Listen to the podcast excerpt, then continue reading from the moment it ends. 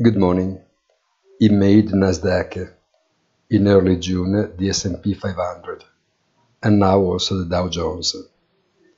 The three main US indexes confirmed the new rally, ephemeral for somebody, but which, according to many people, will instead allow the achievement of new historical peaks.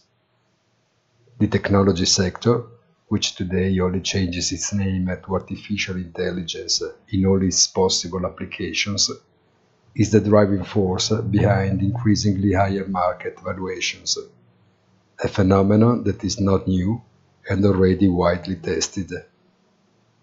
Monetary policy is not the drainage of growth that was feared as macroeconomic data and sentiment indexes debunk its effectiveness just a bit of confusion on the foreign exchange market at the moment. Have a nice day and please visit our site easy-finance.it.